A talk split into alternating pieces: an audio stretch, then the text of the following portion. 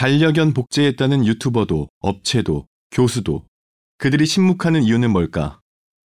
스브스 프리미엄에 실린 SBS 박수진 기자의 취재 파일입니다. 이 취재 파일은 SBS 뉴스토리 당신의 반려동물 복제하시겠습니까? 편의 취재 후기 1편입니다.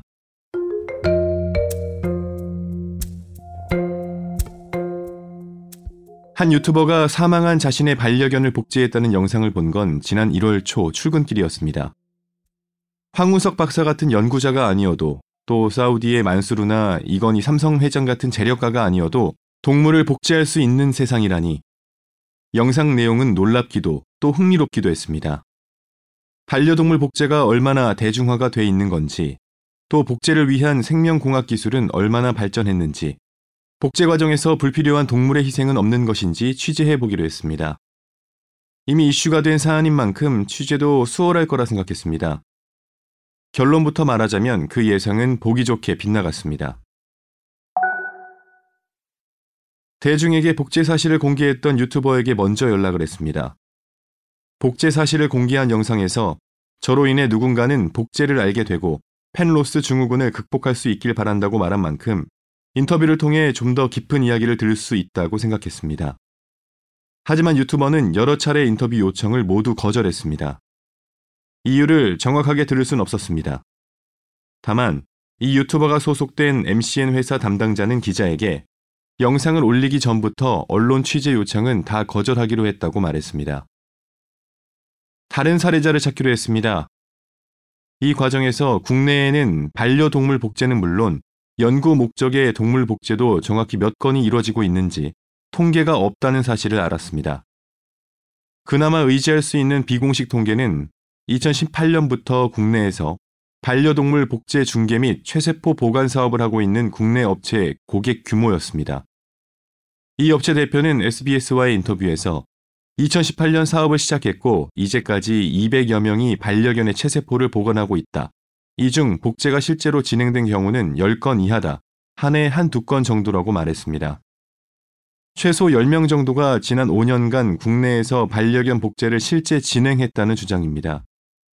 대표를 통해 이들에게 연락을 시도했지만 인터뷰로 이어지지는 못했습니다. 결국 단 한 명의 실제 복제 사례자를 인터뷰할 수 있었는데 미국 업체를 통해 복제를 진행 중인 미국 거주 한국인이었습니다. 유튜버의 반려견 복제 사실이 알려진 후 대중들의 의구심이 집중됐던 곳은 복제 업체였습니다. 이 업체는 룩셀 바이오라는 곳인데 등기상 설립일은 2022년 7월입니다. 유튜버의 반려견이 죽은 시점은 2022년 11월입니다. 대중들은 만들어진 지 1년도 안 된 업체가 복제를 할 수 있냐는 의구심을 갖기 시작했습니다. 게다가 이 업체가 홈페이지에 복제견에 문제가 있을 경우 재복제, AS도 가능하다고 밝히면서 동물을 물건처럼 본다는 비판도 쏟아졌습니다. 동물보호단체는 이 업체를 동물 생산업 및 판매업 허가를 받지 않은 미허가 업체라고 고발했습니다. 직접 입장을 듣고 싶었습니다. 취재진은 여러 차례 설득 끝에 1월 중 두 차례에 걸쳐 이 업체 대표를 만나 인터뷰했습니다. 하지만 두 차례 만남에도 들을 수 있는 말보단 들을 수 없는 말이 더 많았습니다. 첫 인터뷰에서 룩셀 바이오는 어떤 회사인지, 만들어진 지 1년밖에 되지 않은 회사가 복제를 할 수 있는지 의혹에 대해 물었습니다. 돌아온 답은 지금은 말씀드리기 어렵다. 본사는 미국에 있다. 1년도 되지 않은 회사에 뭘 믿고 맡기느냐는 생각도 있을 수 있을 것 같은데 실제로는 어디서 뭐 이런 게 연결이 되기 때문에 자세한 말씀은 드리기 어렵다였습니다. 그러다 방송 예정일 나흘 전 대표는 먼저 기자에게 연락을 해왔습니다. 취재진은 이미 이 업체가 실제 복제를 한 곳이 아니라는 사실을 확인한 상태였습니다. 이메일로 추가 질문을 보내놨었는데 7개의 질문 중 일부만 답을 할 의지가 있다는 연락이었습니다. 그렇게 두 번째 인터뷰 자리가 마련됐습니다. 국내외 바이오 회사들과 파트너십을 맺고 복제를 원하는 고객들을 연결해 주는 곳이냐는 질문에 맞다고 했습니다. 문재견 재복제 관련한 비판에 대한 입장을 묻자 이렇게 답했습니다.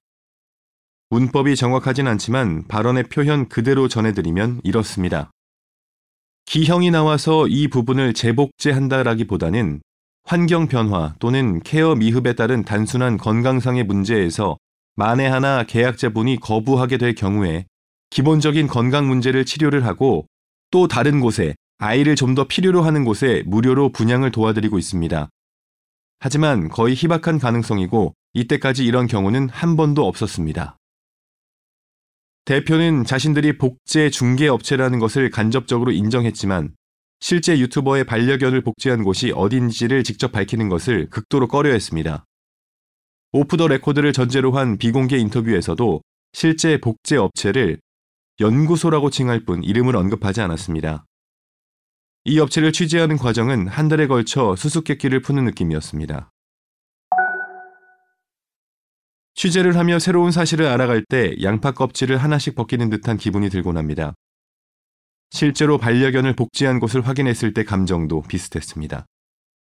취재 결과 그곳은 국립 충남대학교 농업생명 생명공학관 2층에 거점을 두고 있는 바이오 업체였습니다.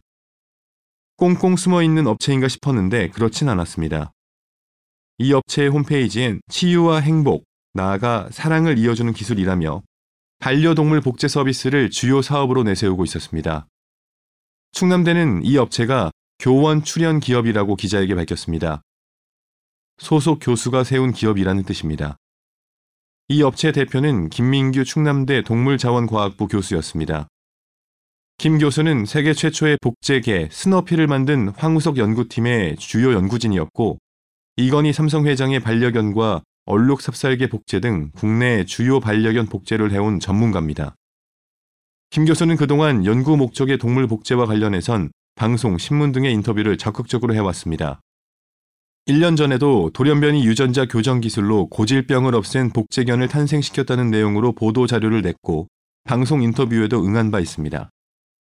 김 교수에게 실제 유튜버의 반려견을 복제했는지, 다른 반려견 복제도 진행하는지, 반려견 복제가 산업으로서 앞으로도 확장될 것으로 보는지 등을 이메일로 질문하며 취재를 요청했습니다.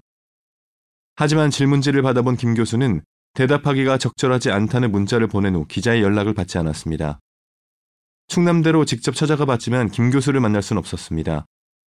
다만 이 업체 관계자를 만나 유튜버의 반려견을 복제한 건 맞다는 답을 들을 순 있었습니다. 또 관련 업계를 통해 외부로 알려진 건 이번이 처음이지만 이미 알게 모르게 그보다 많은 건수가 진행됐다는 전원도 듣게 됐습니다. 비단 유튜버 반려견 복제와 직접적으로 연결된 사람들만 취재를 거절했던 건 아니었습니다. 동물 복제에는 어떤 생명공학 기술이 필요한지, 세간의 우려처럼 난자 공여견이나 대리 모견 등 실험 동물로 쓰이는 생명체들은 어떤 보호를 받는지, 우리나라의 복제 기술은 스너피 이후 얼마나 발전했는지 등을 묻기 위해 국내 수의대 소속 다수 교수들에게 인터뷰를 요청했습니다. 하지만 공식 인터뷰에 응해준 건 허주형 대한수의사회 회장뿐이었습니다. 동물 복제와 관련해 강연도 하고 다수의 방송에 출연하기도 한 어느 수의대 교수는 인터뷰 요청을 이렇게 고사했습니다. 동물 복제 자체에 대한 설명을 드릴 수는 있지만 반려견 복제에만 집중되어 있는 이번 인터뷰는 하지 않는 게 좋겠다고 판단됩니다. 방송에 음성을 사용하지 않는 조건으로 취재를 허락한 수의대 교수들은 있었는데 이 분들에게 인터뷰를 꺼리는 이유를 물었습니다. 반려동물 복제에 대해선 서로 생각이 다른 분들이었는데 이 질문에 대한 답은 비슷했습니다. 꼭 상업적 목적의 복제가 아니더라도 동물 실험은 사실 여러 연구 분야에서 필수적인 과정인데 밖으로 드러나면 동물 보호 단체에게 찍히고 여러모로 곤란해지는 일이 많다는 거였습니다. 인터뷰를 했다가 또 어떤 여파가 있을지 모르니까 다들 말을 꺼내기 부담스러울 거라고 했습니다. 모두가 쉬쉬해서일까요? 동물 실험 관련 주무부처인 농림축산식품부, 산하기관인 농림축산검역본부, 어디도 반려동물 복제가 어떻게, 어디서, 얼마나 이뤄지고 있는지 알지 못했습니다. 한 달이란 시간을 취재에 쏟았고 방송도 나갔지만 개인적으로 이번 취재는 미완성이란 반성을 합니다. 누구에게도 속 시원하게 국내 반려동물 복제 산업의 현실과 실태를 듣지 못한 찝찝함이 남았다고 할까요? 그래서 앞으로도 계속 취재를 해보려고 합니다. 적극적인 제보를 기다립니다.